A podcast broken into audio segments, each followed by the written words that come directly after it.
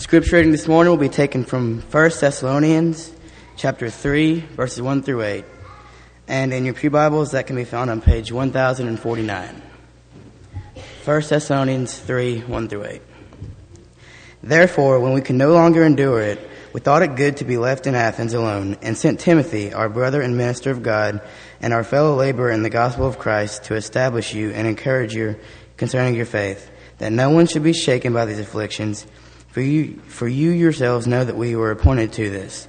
For in fact, we told you before we were with you that we would suffer tribulation, just as it happened, and you know. For this reason, when I could no longer endure it, I sent to you to know your faith, lest by some means a tempter had tempted you, and our labor might be in vain.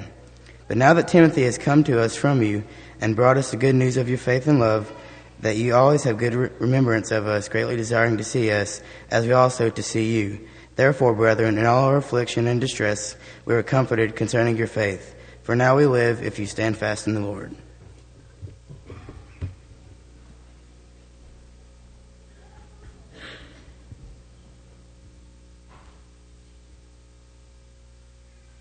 Good morning. It is good to see each of you. If you're visiting with us, thank you so much for being here. It's encouragement having you, and we hope that we can be an encouragement to you being here. I'm sure several of you are hunters. Those of you that enjoy hunting, it's exciting. The hunt itself is exciting, even if you don't bag anything. But have you ever thought about being on the other side of that? If you were the hunted. Some of you perhaps have served in military service and you know that side of it. But I want all of you this morning to think about the fact of Paul. The great text that we've been studying through in 1 Thessalonians, when we look back to the beginning of that in Acts the 17th chapter, you remember that Paul was only able to spend a short time there in Thessalonica. And what happened? A mob broke out. It was stirred up against him. They ran into Jason's house trying to find him. And when they couldn't find Paul, then later on, under the darkness of night, they allowed Paul to escape. His friends allowed him to escape. There he goes to Berea. Would he be safe there? No. The Jews would come to from Thessalonica, hunting him there. And he has to go by boat to Athens. He leaves behind Silas and Timothy. And he arrives there alone. Now, what would cause this man that was a great missionary, that endured such great persecution? More than once in his life had he been hunted, and more than once had he been found. His body could show the scars of all the times that he had been hunted and persecuted. What would cause him to say, I can't stand it any longer? Would it be because some persecution was so severe? Would it be because he's just finally ready to give up on the Christian faith? This morning, this text in 1 Thessalonians, the 3rd chapter, is beautiful. It's such an encouraging text. Out of all the things that would cause Paul to say, I just can't stand it any longer, it's to say, I can't endure it any longer. I want to send Timothy back to those of you in Thessalonica. I want to hear how you're doing in your faith. What a beautiful thought.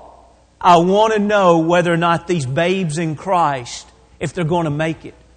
Now, when we think about our graduates today, I know that graduates, they don't like to be described as youth any longer. After all, most of them are 18 years old. They're ready to be considered young adults, and rightfully so.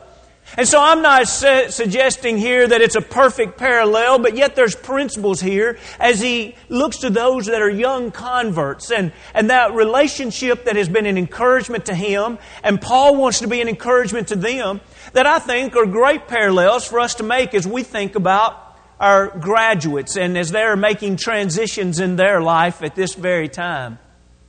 Let's go back and let's look at verse 1 and 2 again. And notice, as he says in verse 1, therefore, when we could no longer endure it, we thought it good to be left in Athens alone, and sent Timothy, our brother and minister of God, our fellow laborer in the gospel of Christ. Now notice what he sent them to do. To establish you and encourage you concerning your faith. Paul says, I couldn't stand it any longer. I'm having to dunk and run everywhere, so now I can't go back to Thessalonica right now, but I couldn't stand it any longer, so I'm going to have Timothy to go back. And what great compliments he gives to Timothy.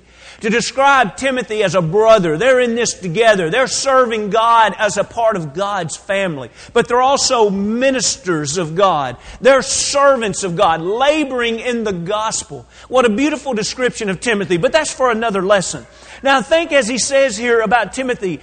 Paul, what do you want Timothy to do? Not only do I want you to just find out what are the condition of these people, but I want you to help them as they're starting along. Now, remember the fact, as we've studied several weeks ago, they'd already heard the gospel and had obeyed the gospel. In other words, they had been baptized into Jesus Christ. He's addressing them now as infants in Christ. They're newborn babes in Christ. And so what he's asking Timothy to do is you go back and establish them.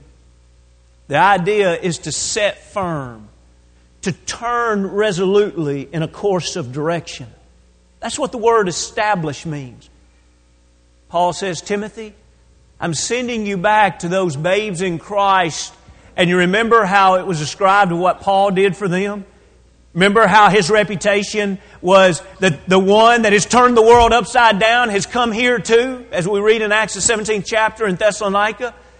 And so now he's saying, yes, we've helped turn them around. We've helped them make a 180-degree turn in their life, but we want them to stay on that course. We don't want this to be something short-term. So we want them to put their roots down. We want them to be grounded in Jesus Christ. Look with me on this next slide, and let's look at just a few times that this same word is used in the Scripture. And as we see how this word is used, it helps us to better understand how we look at those that are new in Christ and what we should do for them. When we think of this idea of establishing them, look in Luke the 16th chapter. Verse 26, he's talking about the death of the rich man and Lazarus, and there's something that separates them. And beside all this, between us and you, there is a great gulf fixed. That's right, that's the same original word as in the text we're reading today where he says, I want you to establish them. And he goes ahead and says in this text, you can't cross that gulf. In other words, it's not you can't cross it for a month or two. You can't cross it for a year or two. He's saying it's fixed. It is in place. It's permanent. And so Paul's sending Timothy back and he says, I want you to take them and deal with them in their faith.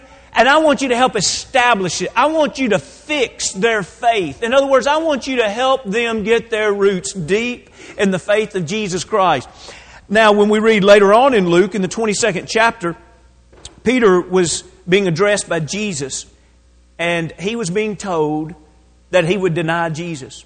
But when he comes back, he has something that he wanted him to do. Notice he says, but I prayed for you that your faith should not fail. And when you have returned to me, strengthen your brethren.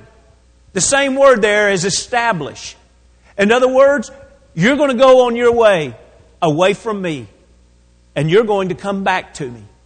And when you do, not only do I want you to put your roots down, but I want you to help other people put their roots down also. Acts the 2nd chapter, that's what he did. He was helping people put their roots down in Jesus Christ. Paul wrote about this same thing. In Romans, the 1st chapter, he wanted so desperately to go and to be with those people in Rome. He says, for I long to see you that I may impart to you some spiritual gift so that you may be established. He wanted to give them probably a miraculous gift. And he believed that in so doing, it was going to help strengthen their faith. He wanted them to put their roots down. Now, this leads us to the next. He also wanted Timothy to go back and not only establish them, but he wanted to encourage them. Let's read the rest of here in Romans the 11th chapter and verse 12. That is, that I may be encouraged together with you by the mutual faith, both of you and me. You see, he wrote to those in Rome, and his plea was, I want to establish you. I want to encourage you. He sends Timothy back to those of Thessalonica, saying, I want you to be established. I want to encourage you. Now, if you had to define encouragement, how would you define it? The root of encouragement means to call near. We probably don't think about it that way very often. That's the root. To encourage someone is to call them to your side. In other words, if we're Christians, we encourage other people to come to the side of Christ. We're actually calling them near the side of Christ. And so as we think about this encouraging, he's sending Timothy back to encourage them to stay on the side of Christ. Now let's notice how this is used a few times in Scriptures just to help us better understand it. In Acts the 9th chapter, late in the chapters when Dorcas dies, two individuals are sent to retrieve Peter. Now notice what it says towards the end of that verse, imploring him not to delay in coming to them. They didn't go to Peter and say, by the way, we just wanted you to know Dorcas died. If you get a chance, you might stop by. They didn't do that. They didn't just go and say, we just want to make a suggestion to you. It'd be a good idea to stop by. They went and they were begging him, please come. This is a desperate situation. This is an emergency. One that we love dearly has passed away. Please come. Now what was Paul telling Timothy to do?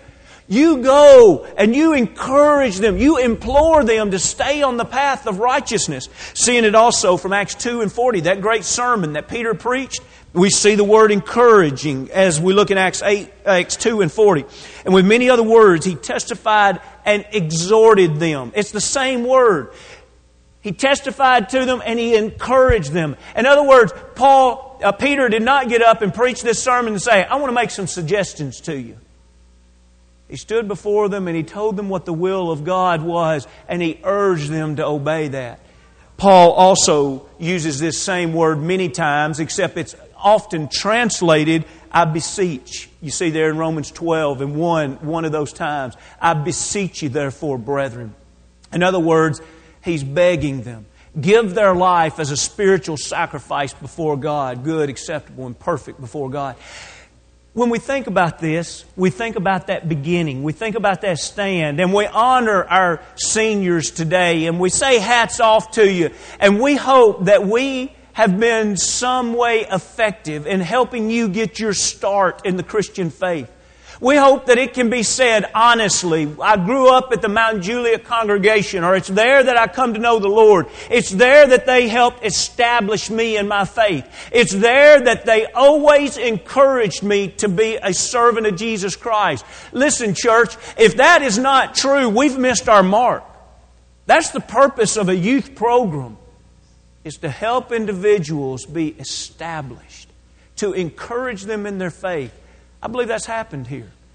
When we see the tremendous educational department, when we see the retreats and the focus of spirituality and the camps and the Bible studies that take place, when we see young people serving God on a regular basis together, how wonderful it is to see that establishment.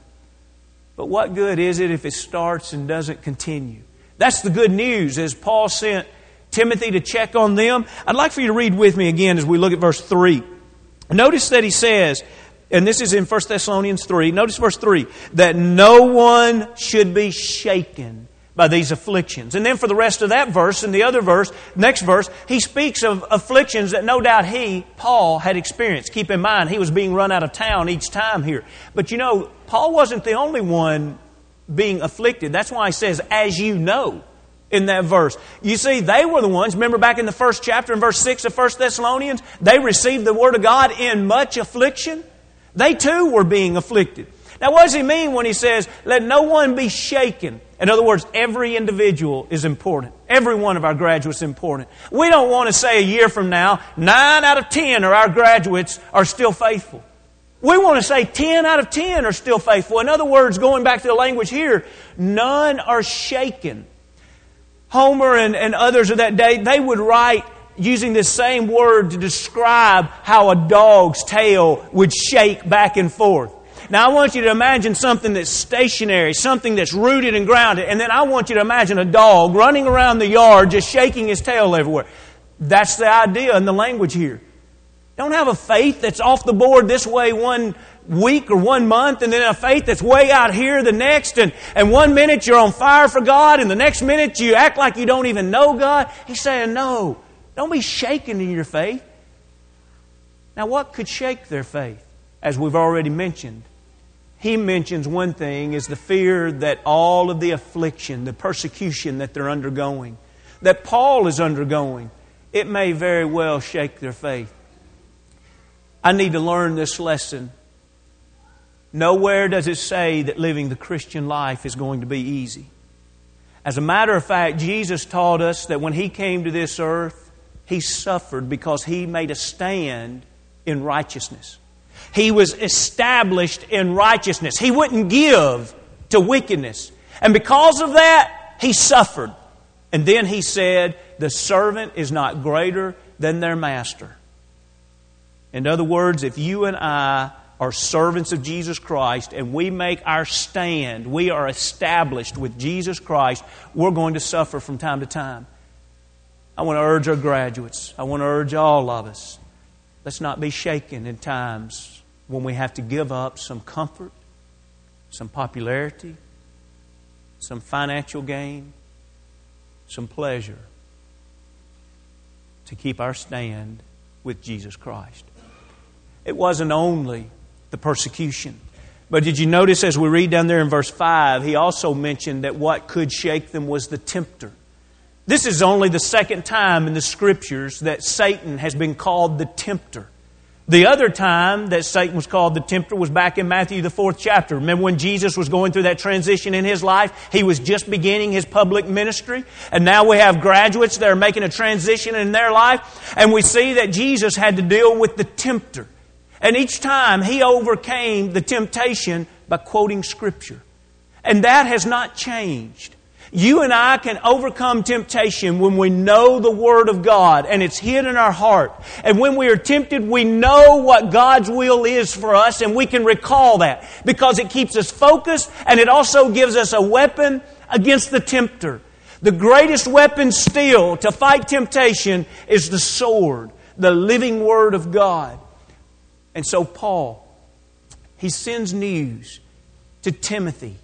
Travel over to Thessalonica. Find out if they've been shaken because of the affliction that's been going on. Find out if the tempter has overcome them. You see, the point is this. He didn't want them to just start. He wanted them to still be standing in the Christian faith. Now, brethren, this is when it gets good. Notice the good news. Let's read again verse 6 and 7. Notice the good news. Now we see their support. And when I talk about their support here, I'm talking about those of Thessalonica were a great support to Paul. Now somebody says, wait a minute. I thought Paul was the missionary that was trying to encourage and support them along. No, it works both ways. Let's read this again as we look in 6 and 7. But now that Timothy has come to us from you, notice what Timothy brought. And has brought us good news of your faith and love, and that you always have good remembrance of us. Notice this, greatly desiring to see us, as we also to see you. Therefore, brethren, in all our afflictions and distress, we were comforted. And that's the same Greek word as used previously when he says, I'm going to send Timothy back to encourage you. Now he says, here we are in the middle of distress, we're in the middle of affliction, and you have encouraged us. You have comforted us. How? Concerning you by your faith. What a beautiful thought. Here Paul is, he's on the run. He's being hunted. And he says, I can't tell you how excited I am. Why? Timothy's back. Well, what did Timothy bring with him? Oh, you haven't heard the report? Oh, I am so encouraged. I'm ready to keep living for the Lord now. Why? What's the report? He said, you haven't heard about the faith and the love of those in Thessalonica? Graduates, I want to remind you of something. Your reputation will precede you. It doesn't matter where you go to college. Word will come back here. And when you're faithful there, it will come back home. And what an encouragement that is. It's awesome when you run into someone from a town and, where are you from? I'm from Mount Juliet. Wait a minute. We have a college student that's worshiping with us that grew up at Mount Juliet. Wow, they are great. They are A1. They are always so faithful. They're active in the work of the church here. Wow, what joy that brings. What encouragement that brings. And it's always known. The bad news travels back also. The bad news travels back. And you can turn that same coin over and the opposite is true. It breaks your heart to know that one that As a church family, we helped get them started. We did our very best. We're not perfect, but we did our best to establish them, to encourage them. Instead of standing, they were shaken. And now they're no longer living. Did you notice that second thing? Now, this is what amazes me about Scripture, of how it just doesn't change. It's the truth, and it's the truth in any generation. Do you notice that when young converts are faithful, what they want to see other Christians. Do you see that? Desiring to come to you. Desiring to see you. Isn't that beautiful? Our young people, they go off to college next fall. They come home for Thanksgiving break. It's hard for them to hide on their face the truth. Some of them come home so excited to see their fellow Christians. They're excited to see people that went with them on retreats when they were growing up. They're excited to see Bible class teachers that invested their life and their heart in them. They're excited to see Christian mom and dads that had them over to their house when they were going over to their friend's house. They're just excited to see everybody. Why? Because they're living a life of faith and a life of love. And they just love being around Christians. They want to know, when's the retreat? If I can come in for the weekend, I want to go on the retreat with the high school kids. I want to help out. What's happening over the break? I'll be here for several weeks. I'd like to do something around the church. Oh, it's so encouraging to see those young people. And then that flip side is true also. The young people that they just can't hide it on their face, that they're not really glad to see Christians. Because it reminds them of everything they aren't anymore. They've been out partying all semester, and it makes them feel so guilty to come into a group that's giving their life to be holy. They've been hooking up all semester, and now they're supposed to sit in the midst of people that are worshiping a God, asking for them to give their life as a vessel of honor. They hadn't gone to church since they left Mount Juliet, and they're supposed to come home happy when every step through the foyer they feel guilty. No wonder. No wonder Paul was so excited to hear the news from Timothy. Their faith and their love is great. And they can't wait to see us again. That's a beautiful description. And what does that do for Paul? Here he is in the midst of the affliction. And what does it do for him? It puts him on a spiritual high. It lights his fire even more. He says, now I'm encouraged. Now I'm comforted. In other words, I don't believe that my work is in vain. I need to realize that I do not live as an island to myself. Graduates, if you leave the Lord, you will hurt the church that you've left. It's impossible to not do so, because none of us are an island to ourselves. And the opposite is true. When you leave and you remain faithful, it encourages us so much. You heard in the announcements a few minutes ago, Jeremy and Marie's wedding. It's less than 2 weeks away. Now, I wonder how many of you have thought what I have thought over the last few months. I can't tell you the number of times I've seen them walk through the foyer together or be by working on something at the church building for some event and think to myself, that is the way it's supposed to be. What an encouragement. There's a young couple that she excelled in athletics and didn't sacrifice anything spiritually. There's a young man that graduated from school. I was visiting with his boss the other day. And he said, that young man will be able to do anything he wants to do. Because of the kind of young man he is. Do you realize they are our next Christian family here at Mount Juliet? They're the next one. The next new Christian family at Mount Juliet.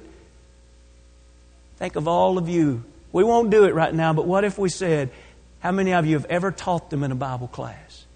How many of you have ever gone on a retreat with them? How many of you have ever gone on a mission trip with them? How many of you have ever been with them on a devotional? How many of you have ever had one of them to come up and say something nice to you? One of the sweetest letters of encouragement I've ever received was from Marie. It does something to a whole congregation whenever young people mature in the faith. It makes us believe that it's worth it to continue reinvesting in the young people. It makes a teacher believe that it's worth it to love a little more and study a little harder and challenge our youth a little more. It makes us believe that we can endure a little more affliction, a little more hardship, as Paul would say. It comforts me. Let's close with his thought here in verse 8. For now we live, if you stand fast in the Lord. What does he mean by that? We live if you stand fast. He's saying, if you stand fast, we've found our purpose for living. Look at that next passage that's up there out of Philippians 1. We're picking up in the middle, but you'll get the gist of it here. Look in 23. This is Paul saying, for I am hard pressed between the two, having a desire to depart. In other words, to die and be with Christ, which is far better. Nevertheless, to remain in the flesh is more needful for you. Paul, what do you want to do? I want to die and go to heaven. But what about if you have to stay on this earth? That's fine. If I stay on this earth, I have a purpose. I want to help someone else grow closer to God. Paul, what do you want Timothy to do? I want you to go back and help those people at Thessalonica grow closer to God. Timothy comes back and says, guess what? They're growing closer to God. He says, now I can live. That's my purpose for living. Success. Success in the life of the congregation is when the people's soul is right with God and they find victory and helping the next generation be right with God. This morning, let's leave here. Let's leave here as individuals that if we haven't started, we're going to start that Christian walk. If you've never been baptized into Christ, won't you do that this morning as a believer, willing to repent of sins and confess before God? Won't you, if you've started, make sure that you evaluate your life and let's stand. It's not short-lived. We're in this for the long haul. We're in this for eternity. And let's make sure that we realize our life affects others. Let's live it so we do support others. What kind of effect am I having on my church family? And let's know that when life is over, not by the world's standards, but by God's standards, we have succeeded. We've drawn close to God, and we've urged others to do the same. If you need to repent of sins and confess and have the prayers of the church as a Christian, or if you need to become a Christian this morning,